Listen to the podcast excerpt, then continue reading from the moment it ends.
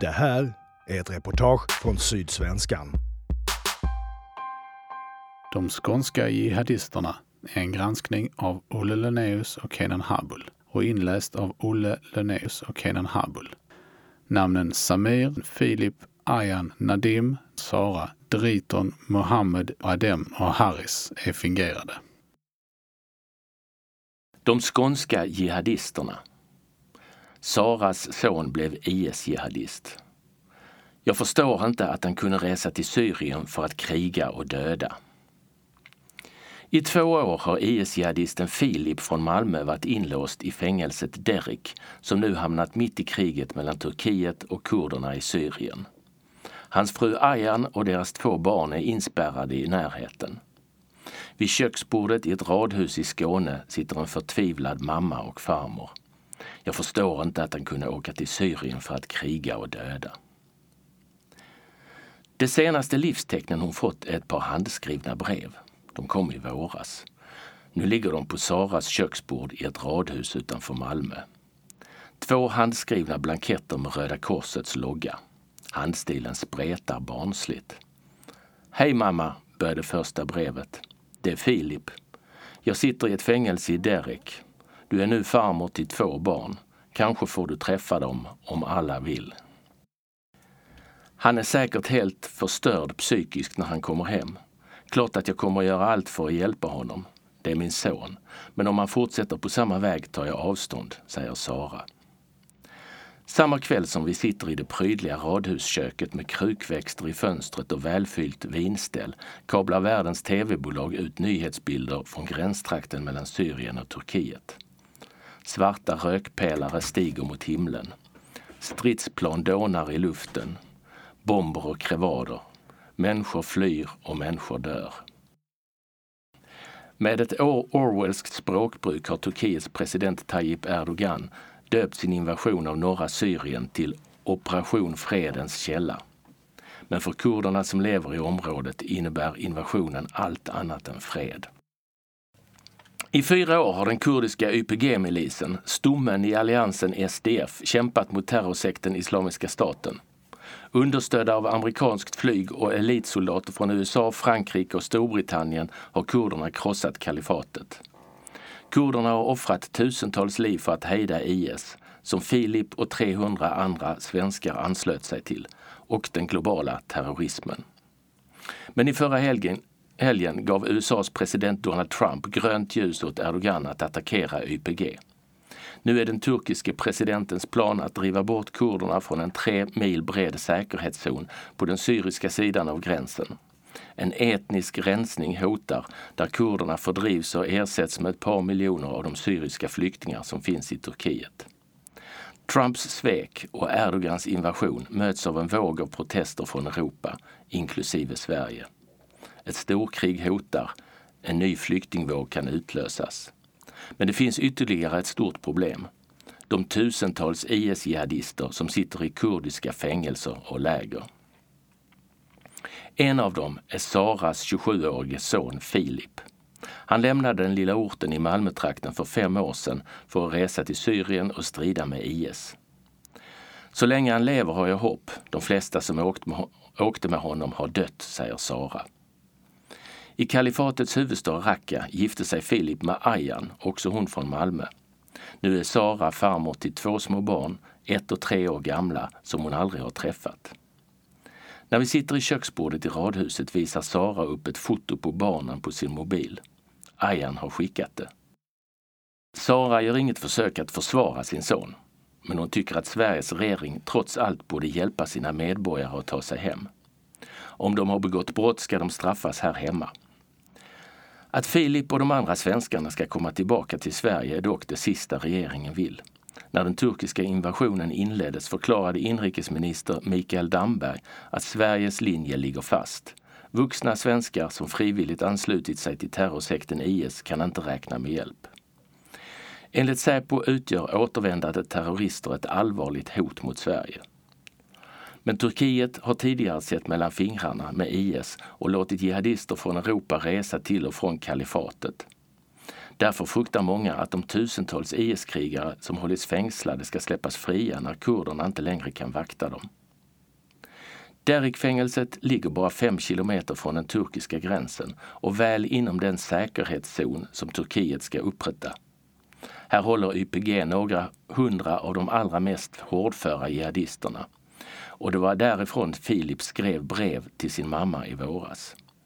I april försökte en grupp mestadels franska IS-krigare rymma, men upproret slogs ner av den kurdiska milisen.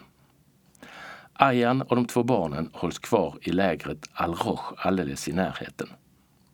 Då och då får Sara ett sms från svärdottern som hon aldrig mött ansikte mot ansikte. Hon skickar dem i smyg. Hon vågar inte tala i mobilen. Då straffar de henne. För Sara är det än idag obegripligt att hennes son kunde lämna ett tryggt liv i Sverige för att ansluta sig till en mördarsekt. I ett sms till sin son för ett par år sedan, själv vet hon inte om han då var i Raqqa eller i Deir ez-Zor, skrev hon Du har allt här, du är uppväxt i ett fint hus. Varför lämnar du allt detta? Filip svarade Allt detta är materiellt och betyder ingenting för mig. Han är så hjärntvättad, säger Sara. Hur kunde det gå så illa? Sara är kristen men lever ett sekulärt svenssonliv. Philips far är muslim, men ingen av dem försökte tvinga på pojken sin religion, berättar hon. Han var helt fri att välja. När Filip var fyra år skilde sig Sara från hans biologiska pappa. Föräldrarna hade gemensam vårdnad och pojken träffade pappan regelbundet. Han gillade fotboll och tränade karate. Vi gjorde jättemycket tillsammans. Det funkade som vanligt, men i skolan var det problem eftersom han hade ADHD. Sedan Filip var sex år kämpade Sara för att sonen skulle få en diagnos, vilket han fick först i tonåren. Och det är kanske där förklaringen finns till att det gick som det gick, tänker hon högt. Han hade dåligt självförtroende för vi var hela tiden på honom eftersom han inte skötte sig i skolan. Han kände sig annorlunda och sökte sig till kompisar som hade problem. I tonåren festade Filip och drack alkohol som vem som helst. Han gillade hårdrock. I slutbetyget från grundskolan fick han underkänt i alla ämnen. I fyra år bodde han hos fosterföräldrar på en annan skånsk ort. Allt oftare hamnade han i trubbel. Efter en misshandel dömde Lunds tingsrätt honom till villkorlig dom med samhällstjänst. I rättegången förklarade Filip att han hade slagit ner målsägaren för att han glodde på honom. När Filip var i slutet av tonåren började en religiös förvandling. Redan i grundskolan var kompisarna på honom om att han inte borde äta fläsk för att hans pappa är muslim. Exakt vad som hände vet Sara inte.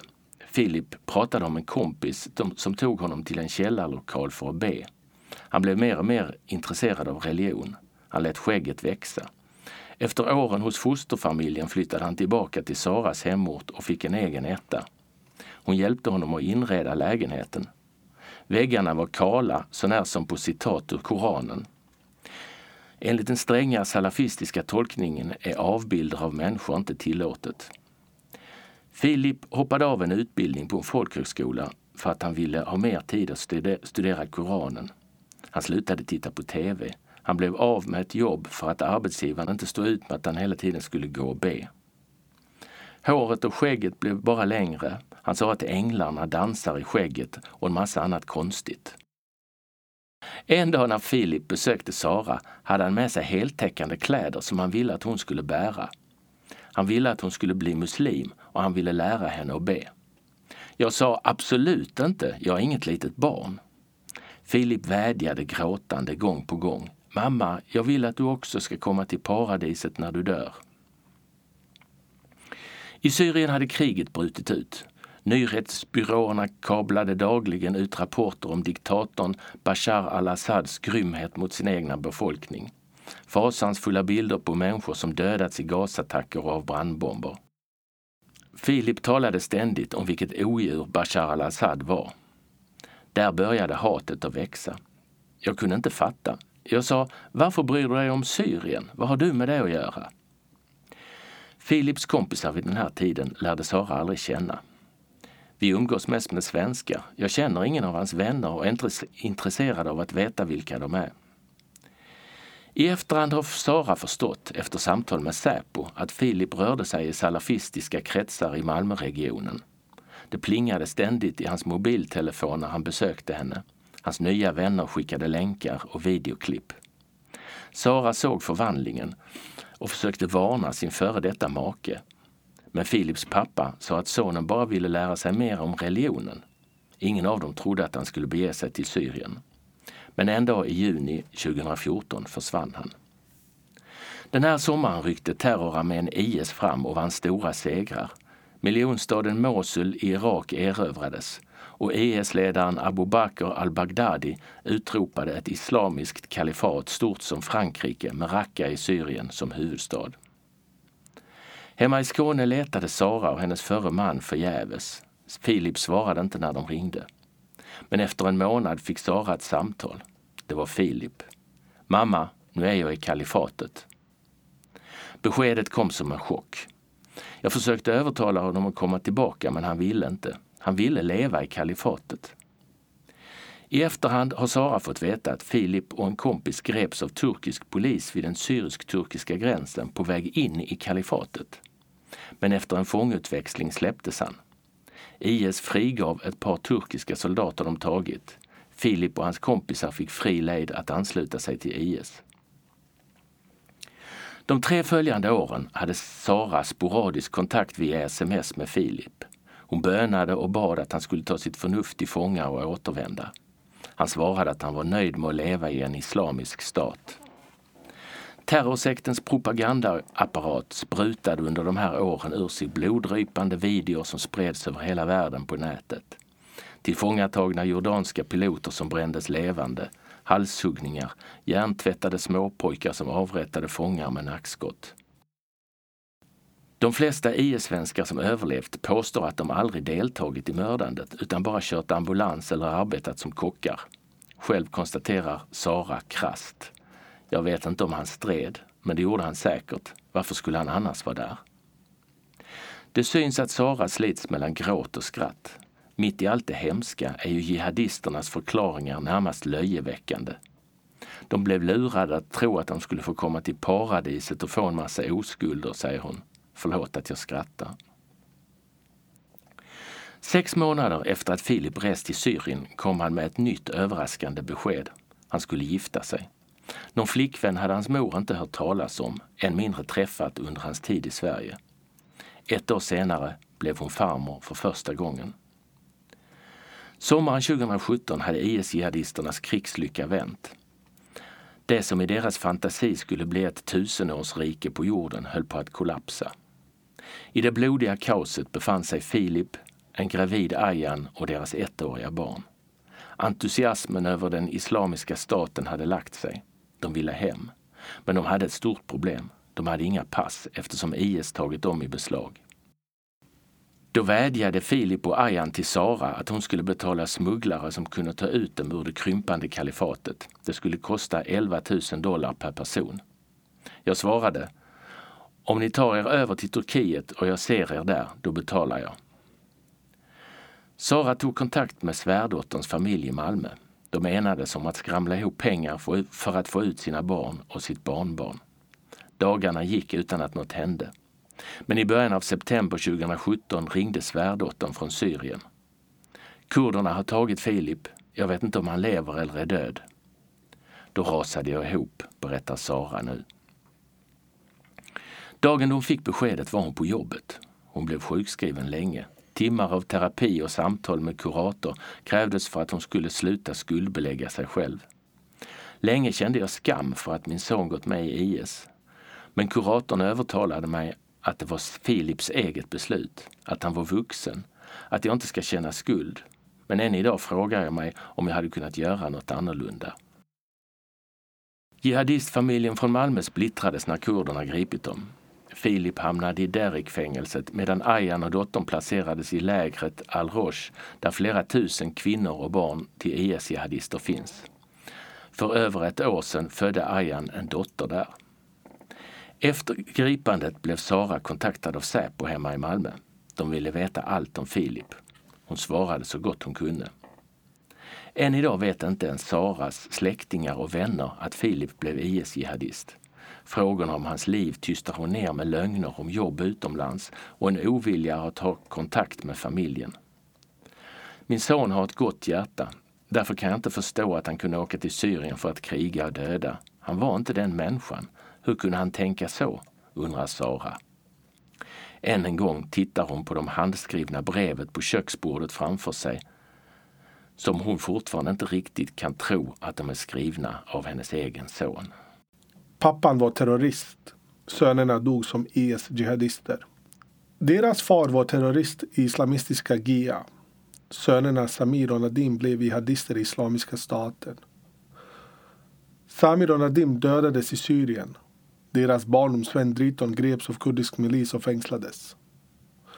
Sydsvenskan kan berätta den okända historien om barndomsvännerna från Lund som anslöt sig till världens värsta terrorsekt. En dag för tre år sedan ringde telefonen. Samtalet kom från Syrien. Det var Samir. Nadim är död. För yngste brodern Haris hemma i Lund kom beskedet som en chock. Jag blev helt knäckt. Det kändes fruktansvärt, berättar han nu. Men familjen skulle nås av fler dödsbud från kalifatet. Ett drygt år senare ringde telefonen igen. Det var Driton. Han berättade att även min äldsta bror Samir var död, säger Harris. Inom loppet av runt 15 månader förlorade han sina två äldre bröder som stred för mördarsekten Islamiska staten. Den 3 mars 2015 publicerade Sydsvenskan en kortfattad nyhetstext med rubriken Unga Lundabor misstänks ha anslutit sig till terrorgrupp. Uppgifterna från polisen och de sociala myndigheterna i Lund var knapphändiga. Det handlade om en 17-årig elev som avvikit från en gymnasieskola och en 21-årig man som rest till Syrien med någon månads mellanrum i början av året. De anhöriga har hört av sig och är oroliga, sa kommunpolisen Jörgen Nilsson. Några månader senare lade 17-åringen ut en video på Youtube. Med en kalasjnikov på ryggen sjöng den unge mannen från Lund en religiös hymn, en nashid, där han hyllade livet i kalifatet. Av allt att döma befann han sig på terrorsektens område. Redan i september samma år var han tillbaka i Sverige, besviken och desillusionerad. I ett långt inlägg på Facebook tog han avstånd från IS. Jag stödjer inte dem då de dödar muslimer, skrev pojken. Men vad händer med 21-åringen? Om honom har inte ett ljud hörts på fyra och ett halvt år. Det är när vi kartlägger hans bakgrund som ytterligare två namn dyker upp. Nu kan Sydsvenskan avslöja att det var fyra unga män från Lund som reste till Syrien och anslöt sig till Islamiska staten. Den redan omskrivne 17-åringen Nasheed-sångaren. Den 21-årige Driton. Och hans kompisar, de båda bröderna Samir och Nadim. Till skillnad från många andra svenska IS-jihadister skröt aldrig de tre barndomsvännerna Driton, Samir och Nadim om sina planer på nätet. Därför gick de helt under radarn. Idag vet vi att bröderna Samir och Nadim dödades i kriget i Syrien. Driton greps i januari 2018 av den kurdiska JPEG-milisen vid staden Tal Abyad nära den syriska gränsen mot Turkiet. Åtminstone till i augusti i år satt Driton inspärrad i ett fängelse i den kurdkontrollerade Al-Hasaka-provinsen. Hans namn står på en lista över svenska IS-terrorister som vi har i våra fängelser, säger Shiar Ali som är det kurdiska PED-styrets officiella representant i Sverige. Enligt en annan källa knuten till PYD fick Driton inte bara strida i Syrien. Han hade också en viktig funktion inom e IS-kalifatets digitala propaganda. Han hade en hög position i e IS-maskineriet vad gäller data, information och media. Han var en av få tekniker. Han hade läst på universitetet. Han var operativ på fältet, men framförallt i sociala medier. Där var han aktiv med att rekrytera. På bilder från skräckfängelset i Al-Hasaka trängs hundratals e IS-fångar. Magra, sårade och sjuka. I kala celler, så trånga att det inte finns utrymme för alla att sträcka ut sig på cementgolvet. Vi satte honom i ett fängelse med stark bevakning. Han ansågs farlig. Dritons öde ska vi återvända till. Men först måste vi svara på en viktig fråga. Vad var det som fick de tre unga männen från Lund att ansluta sig till Islamiska staten? När de gav sig av stod IS-kalifatet på sin höjdpunkt. Efter att upproret mot Syriens diktator Bashar al-Assad 2011 övergått inbördeskrig strömmade tusentals jihadister från Europa till för att bygga det salafistiska lyckoriket. Där man skulle leva enligt profetens rena lära, som för mer än tusen år sedan. Från Sverige reste 300 män och kvinnor. Sommaren 2014 erövrade IS den irakiska miljonstaden Mosul där terrorsektens ledare Abu Bakr al-Baghdadi utropade ett kalifat till ytan stort som Frankrike med huvudstad i syriska Raqqa. Samtidigt byggde IS upp en effektiv propagandaapparat. På nätet och på sociala medier spreds videor där IS-terrorister skar halsen av fångar. Där folk brändes levande och där hjärntvättade små pojkar avrättade försvarslösa människor. I nyhetsmedier över hela världen rapporterades om fruktansvärda övergrepp och om hur IS-krigare tog tillfångatagna kvinnor och flickor till sexslavar. Terrorforskaren Magnus Ranstorp hävdar att att det måste ha varit uppenbart för alla som anslöt sig till IS efter januari 2014 att det var en brutal mördarsekt.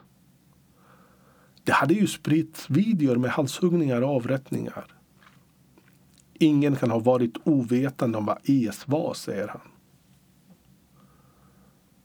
Nyligen berättade Sydsvenskan om IS-jihadisten Filip från en liten ort i Malmöområdet som sitter fängslad i Derik i norra Syrien.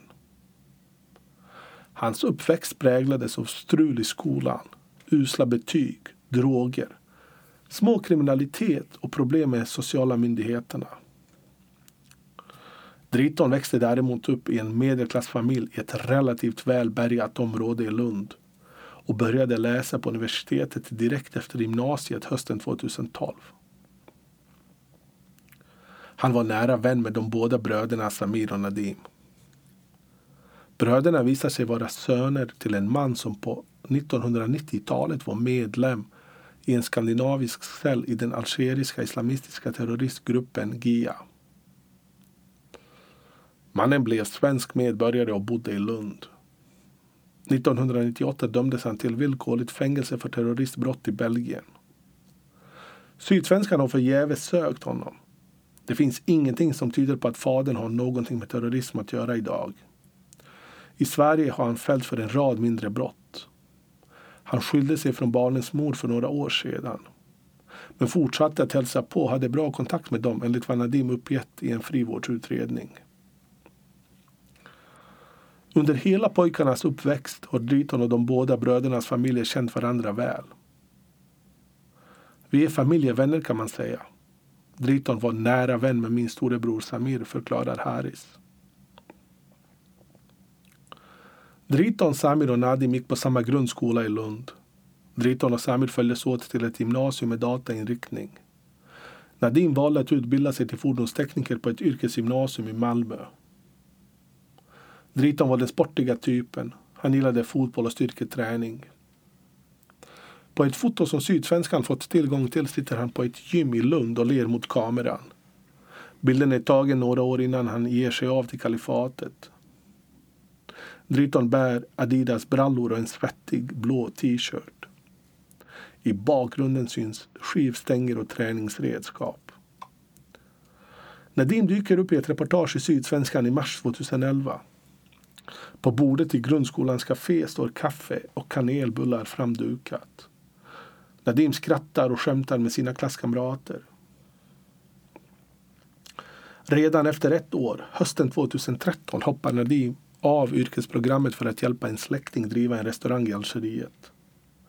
Storebror Samir och kompisen Driton kan däremot skryta med många MVG och VG i sina studentbetyg. Skolkamrater från gymnasiet minns Driton och Samir som två rätt vanliga killar. De var väldigt tajta kompisar, säger en källa. Religion var inget de pratade om då.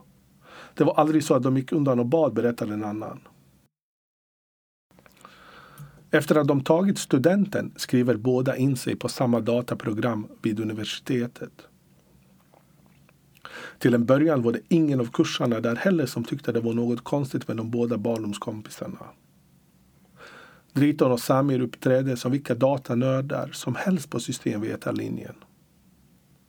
Fast redan första dagen på universitetet väckte Driton viss uppmärksamhet när han halvt på skoj stal en macka i kafeterian, minns en person från den tiden. Men så hände något. På bara några månader förändrades Driton. Han lät skägget växa. Han gick och bad mitt under föreläsningarna. Han och Samir höll sig mest för sig själva, berättar en källa. Förr brukade han ha Facebookbilder på sig själv sittande i sin bil. Men plötsligt poserade han i såna där vita klänningar och la ut videor med predikningar. Dritons och Samirs gamla studiekamrater från universitetet jobbar idag som konsulter, driver egna företag eller, eller är chefer. Men de båda kompisarna valde en helt annan väg. Samir hoppar av universitetet först redan efter två terminer. Som skäl anger han att han vill arbeta. Det senare framgår av en polisutredning. I juni 2013 gör polisen nämligen husrannsakan i de tidigare ostraffade brödernas föräldrahem. Där hittas fyra mobiltelefoner och sju glasögonbågar som stulits från privathem, omklädningsrum och affärer i Lund och Malmö. Bröderna hävdar att de köpte varorna på olika loppmarknader utan att veta att de är stulna. Syftet var att sälja dem i samband med en semesterresa i hemlandet, förklarar de. Han uppger spontant att det är dyrt att leva i Algeriet och att han brukar sälja mobiltelefoner och annat där för att finansiera sin semester i Algeriet, står det om Samir i polisförhöret. Bröderna ställs inför rätta.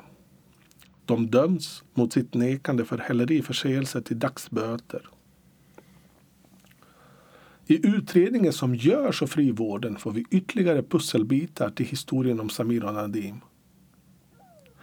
De är fysiskt och psykiskt friska.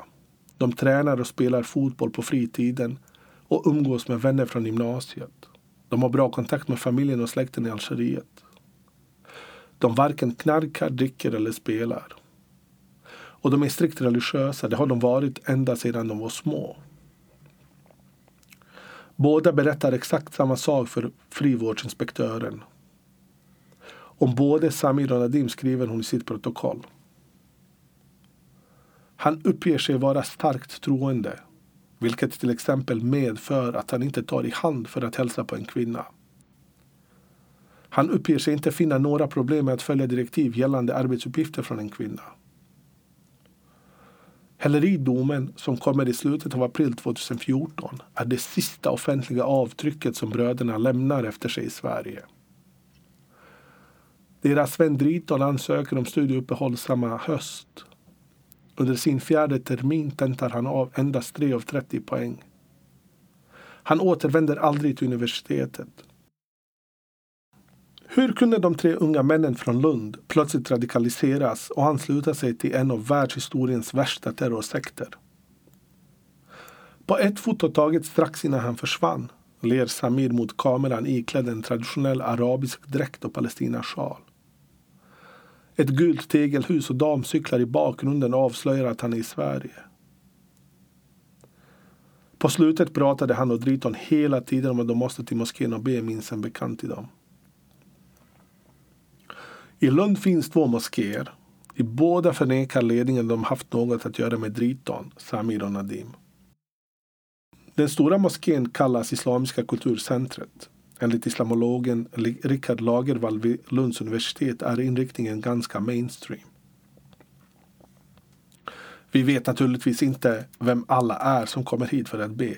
Det är precis som i domkyrkan. Man känner inte alla, säger ordföranden Dia Alubaidi. Källarmoskén Masjid har en salafistisk inriktning utan att vara jihadistisk. Enligt en rapport som Lagervall skrivit företräder Masjid en from puritansk strömning av salafism men tar avstånd från terrorgrupper som al-Qaida och Islamiska staten. Jag har inte hört namnen, säger en företrädare för föreningen när Sydsvenskan ringer och frågar om Driton, Samir och Nadim. Däremot uppger en framträdande person bland radikala salafister i Skåne att han mycket väl vet vilka de tre kompisarna från Lund är. Ja, jag vet vilka de är. Men det var aldrig så att pojkarna förvandlades till extremister för att de gick i några moskéer. Det skedde online. Exakt när bröderna Samir och Nadim gav sig av till kalifatet är oklart. Sannolikt var det under sommaren eller hösten 2014. Jag blev överraskad och chockad. Men jag kunde inte göra något. Jag var utomlands då. I hemlandet, säger lillebror Haris som vid tidpunkten bodde hos släkten i Algeriet. Enligt Sydsvenskans källor reste Driton till Syrien ett drygt halvår senare, i början av 2015. Varför de tre kompisarna gav sig av och vad de gjort under tiden i kalifatet säger sig Haris inte känna till. Jag har ingen aning om varför de reste. Säkerhetspolisen har kontaktat oss om detta också. De frågade samma sak, säger han. Varken Säpo eller den lokala polisen vill uttala sig om IS-jihadisterna från Lund eller ens bekräfta deras existens. Men enligt kurdiska källor deltog bröderna i strid liksom så gott som alla män från Europa som anslöt sig till IS-kalifatet. På försommaren 2016 kom det första dödsbudet från Syrien till Haris och hans familj. Det var mellan våren och sommaren. Det var min storebror Samir som kontaktade mig. Han sa att Nadine var död, säger Haris. Ett drygt år senare var det dags igen. Då var det Driton som berättade att även Samir var död. Vid tiden för det syriska upproret mot Bashar al-Assad 2011 var många muslimer i hela Europa djupt upprörda över diktatorns grymheter mot det egna folket. Många svenskar engagerade sig i hjälporganisationer. I efterhand har flera svenska IS-jihadister som anslöt sig åren efter upproret påstått att de aldrig reste till Syrien för att strida och delta i terrorsektens mördande utan för att hjälpa. I kalifatet jobbade de som ambulansförare och kockar, påstår de. När Sydsvenskan nu kontaktar Dritons syster ger hon en liknande förklaring. Han åkte till ett annat land för att hjälpa till och får skit. Det är inte okej, okay, säger hon. Systern är övertygad om att Säpo har full koll på vad hennes bror gjorde i Syrien. Jag har alltid haft kontakt med min bror. Han har alltid kunnat lokaliseras. Säpo vet allt, även om de ringer till mig och frågar. Men Sydsvenskans källor knutna till den kurdiska myndigheten PYD uppger alltså att Driton inte bara deltog i strid. Han hade också i kraft av sin datautbildning en viktig funktion i IS nätpropaganda. Enligt Magnus Ranstorp hade de jihadister som reste till kalifatet små möjligheter att välja vad de ville göra. Redan vid ankomsten vid turkiska gränsen blev de fråntagna sina resehandlingar och registrerade av terrorsekten. För en del kan intentionen från början ha varit att hjälpa. Men när du kommer dit blir du inpiskad. Du bestämmer inte själv vad du vill göra, säger Ranstorp. Plötsligt, när Sydsvenskan talar med Dritons syster, tar berättelsen en oväntad vändning. Han har återvänt. Vi har tagit ut honom med pengar, berättar hon. Enligt systern har familjen köpt ut Driton från fångenskapen hos kurderna. Några ytterligare detaljer om hur det ska ha gått till vill familjen inte lämna. Sydsvenskans kurdiska källor uppger att Driton greps i gränsstaden Tal Abiyad i januari 2018. Då hade krigslyckan vänt för IS. Huvudstaden Raqqa hade fallit i oktober året innan och kalifatet var på väg mot kollaps. Åtminstone fram till augusti i år satt Driton i ett fängelse i Al-Hasaka-provinsen. I mitten av oktober invaderade Turkiet det kurdkontrollerade området i norra Syrien. Kaos uppstod. Därför är det svårt att få fram säkra uppgifter om Dritons öde den senaste tiden. Kurdiska källor förnekar att IS-fångar kan köpa sig fria från fängelserna. Andra påstår motsatsen. Så här ser en skånsk salafist med egna erfarenheter från krigets Syrien. Du kan köpa allt med kontakter och pengar där. Hatpredikanternas lärjungar blev IS-terrorister. Predikanterna Fekri Hamad och Ahmad Kadan samlade de skånska salafisterna. Flera av deras lärjungar reste till Syrien och anslöt sig till terrorsekten Islamiska staten. Två bröder från Lund dog i strid för kalifatet. Här är berättelsen om salafistledarna som lockade unga män som ville göra jihad. Solen skiner över den skira grönskan i Skrylles friluftsområde utanför Lund. Det är en vacker dag i maj. Från lammköttet på grillarna stiger rök mot skyn. Ett trettiotal män har samlats, de flesta unga. Under bar himmel förrättas en bön. Sheikh Fekri Hamad från Landskrona är som vanligt klädd på ett sätt som utmärker salafister, bokstavstroende islamister som vill leva enligt den rena läran så som profeten Muhammed förkunnade den för mer än tusen år sedan. Kaftan, huvudduk och långt skägg. Männen slår sig ner på marken vid den låga bänken där maten ställs fram. Till minne av dagen tas ett gruppfoto där de radat upp sig likt ett fotbollslag. Nästan alla de ledande gestalterna i det skånska salafistnätverket är där. Fekri Hamad själv, Ahmed Kadan från Arlöv och Bilal Borshali från Lund, känd som SMS-Bilal för sina predikningar i mobilen. Samma kväll, den 30 maj 2014, lägger Fekri Hamad upp en hel serie bilder på, från grillfesten på Facebook. Ännu en bildsamling av ett kärleksfullt möte med unga predikanter, skriver han. Vid den högra kanten av gruppfotot står två bröder från Lund. Den 21-årige Samir och den något år yngre Nadim. Båda ler mot kameran. Bilden är tagen bara några månader innan bröderna ska resa till Syrien för att dö som IS-jihadister. Först Nadim och därefter Samir. När HD och Sydsvenskan idag ber Fekri Hamad och Ahmed Kadan att kommentera det faktum att flera av deras lärjungar blev IS-jihadister förnekar båda att de någonsin uppmanat någon att bli terrorist. Jag har aldrig kallat till våld, säger Fekri Hamad. Det är befängt att jag ställs till svars, att unga som funnits i min närhet har åkt, åkt trots allt jag har sagt. Det kan inte jag hjälpa.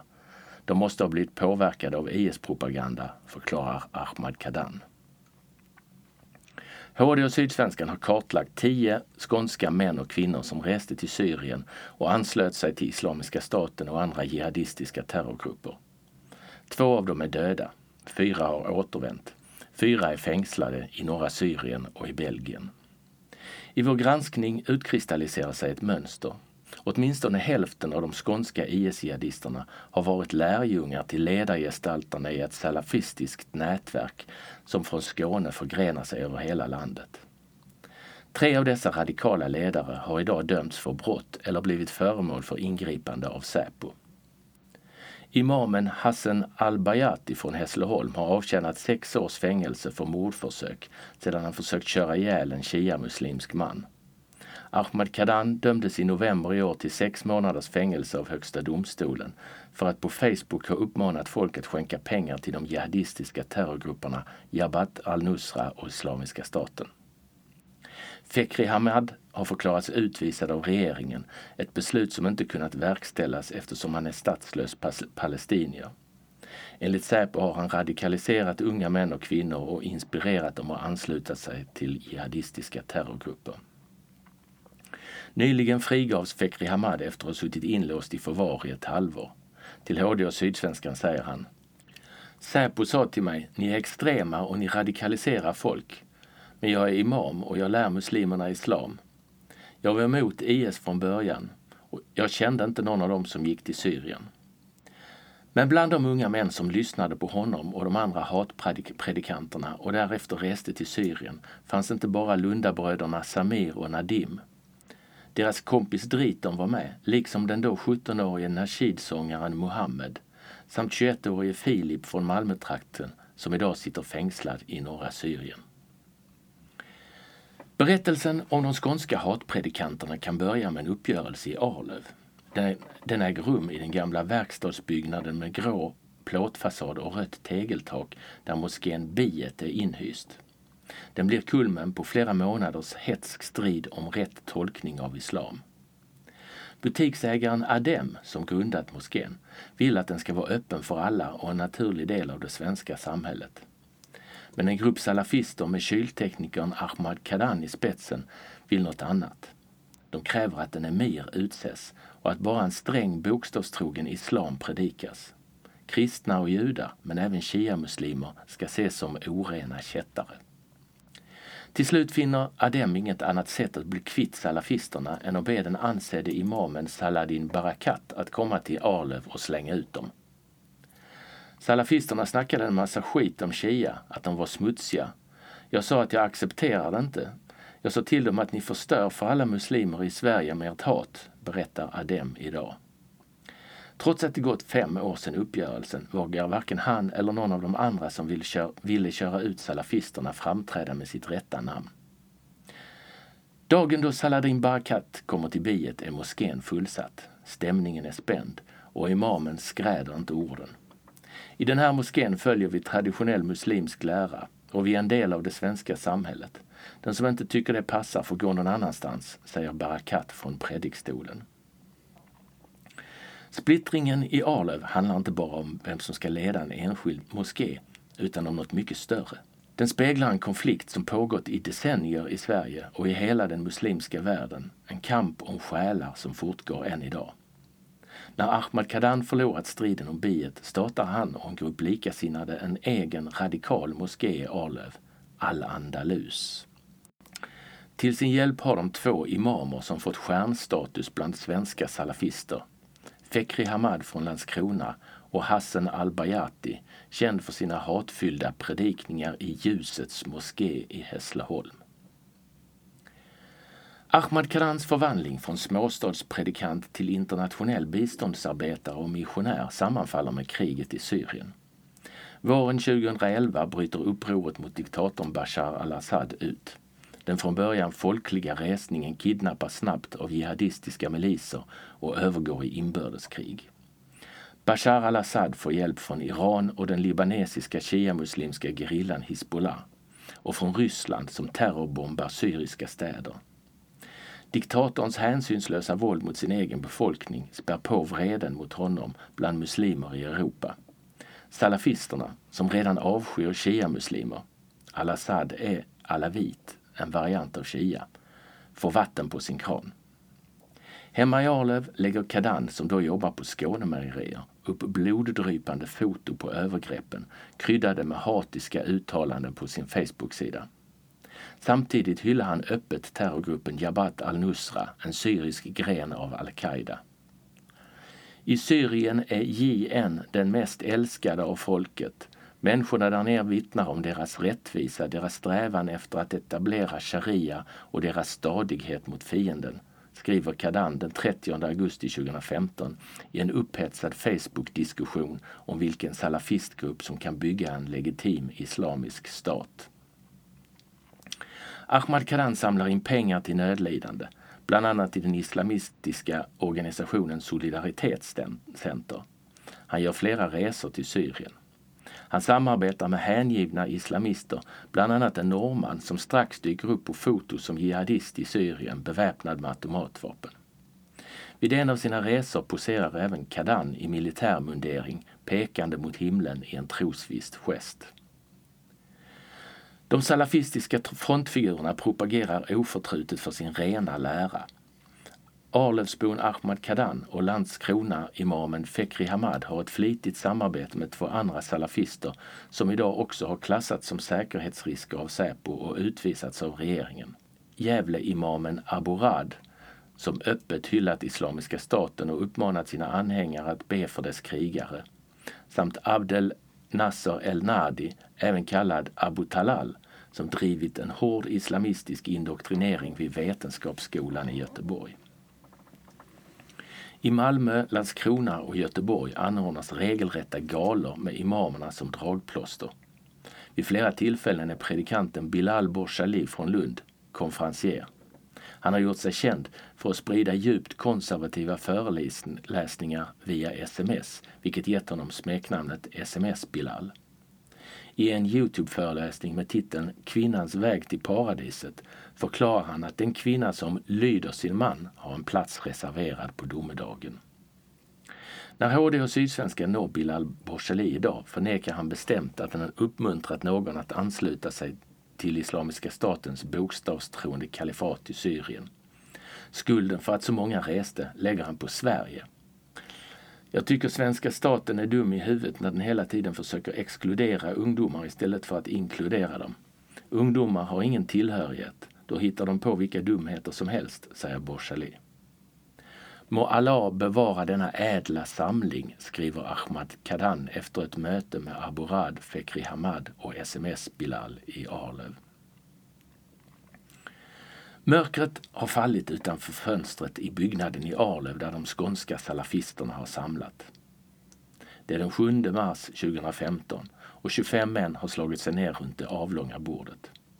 Vid kortändan sitter Fekri Hamad från Landskrona. Vid andra ändan av bordet finns kvällens värd, mejeriarbetaren och den självutnämnde predikanten Ahmad Kadan som tillsammans med sin bror håller på att grunda moskén Al-Andalus. Kadan bär en svart kalott och hans skägg är oklippt. Ämnet för kvällen är Islamiska staten som vid den här tiden står på sin höjdpunkt. I juni 2014 har IS erövrat den irakiska miljonstaden Mosul. Kalifatet omfattar en yta stor som Frankrike. Sedan mer än ett år har bilderna på terrorsektorns mördande, våldtäkter och tortyr spritts över världen. IS-ledaren kalif Abu Bakr al-Baghdadi har uppmanat sina anhängare till terrordåd i Europa och ingen kan vara omedveten om vad som händer i Islamiska staten. Trots det blir det het diskussion om terrorsektens legitimitet på salafisternas möte den här marskvällen i Arlöv. Vi kunde till slut enas om att den så kallade Islamiska staten är illegitim och att de avvikit från profetens vägledning, skriver Ahmad Kadan på Facebook. Fyra år senare, i november 2019, faller domen i Högsta domstolen som visar att han spelat ett dubbelspel. Mot sitt nekande döms Kadan till sex månaders fängelse enligt den nya lagen om uppmaning, rekrytering och utbildning avseende terroristbrott. Samtidigt som han på sin öppna Facebook skrev att IS var illegitim hade han ett annat konto under falskt namn. Där uppmanade han folk att via två namngivna finansiärer skänka pengar för inköp av vapen till två islamistiska terrorgrupper i Syrien. Islamiska staten och Jabhat al-Nusra, den syriska grenen av al-Qaida. Hjälp oss att förse bröderna i fronten med vapen så att de kan hämnas våra syskon, skrev Kadan under täcknamnet Ashami al-Swedi. Trots att Kadan nu är dömd i tre instanser förnekar han brott. När HD och Sydsvenskan konfronterar honom med hans egna Facebook-uppdateringar där han hyllar Jabhat al-Nusra bekräftar Ahmad Kadan att han sett den terrorstämplade gruppen som en positiv kraft. När jag pratar om Jabhat al-Nusra är det vad jag själv har upplevt på plats i Syrien. Det som jag förde vidare är människors åsikter. Det är lätt för folk utifrån att ha en bild av en terrorstämplad grupp. Jag har skrivit att de är den mest balanserade gruppen i Syrien. Det är en åsikt som inte bara jag har, utan majoriteten av det syriska folket som haft med Jabhat al-Nusra att göra. Deras sätt att vara, deras försvar av civilbefolkningen. Det här är inget försvar, det är bara fakta som återskrivs av mig och andra stora Syrienkännare. Islamiska staten har Kadan däremot aldrig hyllat, hävdar han. Men han säger samtidigt att IS i Irak utgjort ett försvar för sunniter mot shia-muslimska styrkor. Jag har haft den åsikten att IS var det enda försvaret på den tiden för sunniter i Irak gentemot shiitiska miliserna.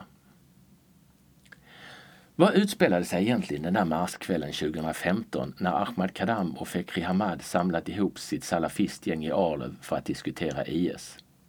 Kadan berättar utan omsvep att det i lokalen fanns flera män som hyllade terrorsekten. Det fanns folk som höll den åsikten, som fortfarande trodde att IS var en rättfärdig grupp som hade etablerat sharia och ett kalifat, att de var på rätt väg och stred för islam, säger han. Gång på gång under det timslånga samtalet med HD och Sydsvenskan upprepar Kadan att han försökt avråda unga män från att åka till Syrien. Jag har hindrat många, vilka de är spelar ingen roll, säger han. Dessutom har han hjälpt flera att fly från kalifatet, påstår han. Något som han berättat även för Säpo i samband med brottsutredningen.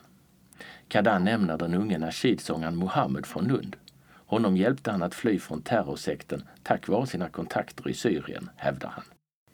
Vi ber Allah att låta honom vara ett gott föredöme för våra syskon som än idag luras av den så kallade Islamiska staten, skrev Kadan efter Muhammeds hemkomst. Om jag skulle vara en rekryterare, varför skulle jag då hjälpa dem hem från Syrien, säger Kadan idag. Men trots sina offentliga avståndstagande till IS har Ahmed Kadan spelat en viktig roll även i ett annat projekt med kopplingar till terrorsekten. Kriget i Syrien skapade ett ypperligt tillfälle för Europas salafister att flytta fram sina positioner i kampen om de muslimska själarna. I Malmö, Landskrona, Helsingborg och så småningom även Göteborg dök en ny företeelse upp i gatubilden. Skäggiga män i vita tröjor som delade ut Koranen gratis.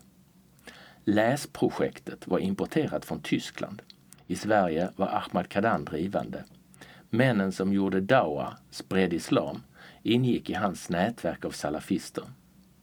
Men i november 2016 fattade det tyska inrikesministeriet ett drastiskt beslut. Föreningen Die Wahre Religion, den sanna religionen, alias läsprojektet, förklarades omedelbart förbjudet och upplöst. Beslutet föregicks av en våg av polisrazzior i tio tyska städer. På en pressträff förklarade inrikesminister Thomas de Maizière att uppviglarna bakom läsprojektet hade fått fler än 140 unga tyskar att resa till Syrien och Irak för att ansluta sig till Islamiska staten. Med Koranen har de spritt hat och konspirationsteorier som radikaliserat unga människor.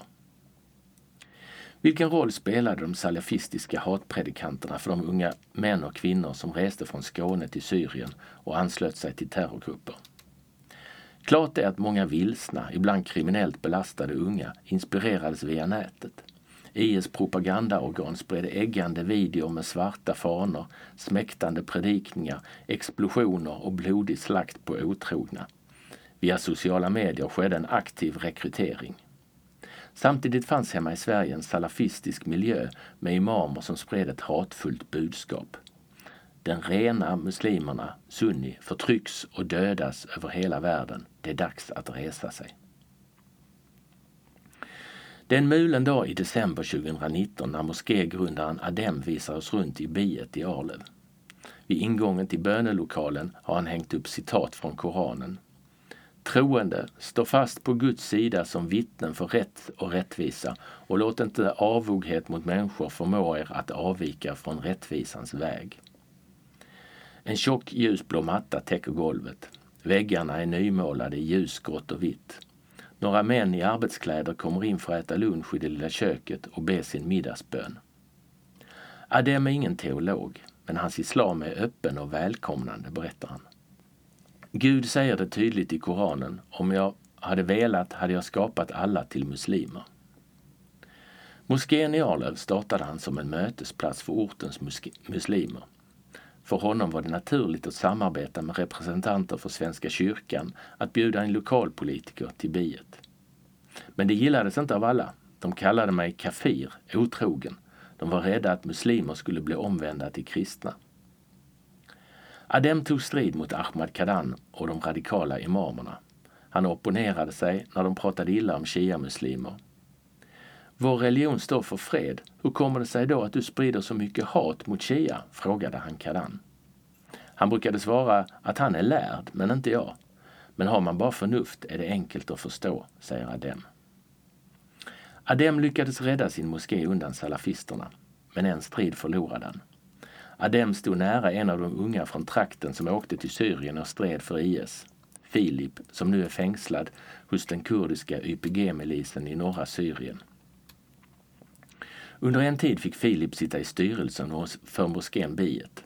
Men sen lockades han över till de radikala salafisterna och han började kalla Ahmed Karan sin emir. Om jag pratade gott om kristna blev Filip sur, vilket är galet eftersom hans mamma är kristen. Sen slutade han hälsa på mig, berättar Adem. Adem är noga med att påpeka att han aldrig hört Kadan eller någon annan uppmana ungdomarna att åka. Men kom ihåg att IS-propagandan började med hat mot shia-muslimer. De hjärntvättade folk med propaganda om vilken smuts shia är, säger Adem. Ahmad Kadan förnekar idag att han hatar Shia. Under HDs och Sydsvenskans intervjuer håller han en lång teologisk utläggning som utmynnar i att han visar oss en Facebook-uppdatering som han själv gjort för några år sedan. Tvärtom så håller jag åsikten att shia är muslimer så länge de inte faller i det som tar en ur islam, vilket tyvärr många av er gör. Men Rafida, däremot, er hatar jag av hela mitt hjärta. Jag hatar er till och med mer än jag hatar sionisterna, skrev Kadan. Kadans resonemang går ut på att han bara avskyr de shia-muslimer som enligt honom har avvikit från den rätta läran. Han kallar dem Rafida. Jag skulle gå emot min egen tro och profeten om jag kallade dem mina syskon i islam, säger han idag. Men det är påfallande att sättet han uttryckt sig om Shia och Rafida är identiskt med det som IS använt i sin propagandatidning Dabik. Och alla shia-muslimer uppfattar Rafida som ett skällsord. Idag har Fekri Hamad flyttat till Västerås där han fortsatt att sprida radikal salafism. Han håller fortfarande predikningar i Skåne. Den för mordförsök dömde predikanten Hassan al-Bayati, som inte vill bli intervjuad av HD och Sydsvenskan, bor i Arlöv men har brutit med Kadan. Ahmed Kadan väntar på att avtjäna sitt straff. Islamiska staten har krossats militärt i Syrien och Irak. Men idéerna om ett kalifat byggt på en stenhård sharia-lagstiftning lever. 300 svenska män och kvinnor reste iväg och anslöt sig till IS och andra terrorgrupper. Enligt Säpo utgör återvändarna ett terrorhot. Men Säkerhetspolisen påpekar också att antalet våldsbejakande islamistiska extremister hemma i Sverige fortsatt att växa. Idag uppgår de till 2000 individer. Dessa hemmajihadister utgör ett allvarligt säkerhetshot liksom de hatpredikanter som inspirerat dem. Du har lyssnat på ett reportage från Sydsvenskan. Fler inlästa reportage hittar du på sydsvenskan.se.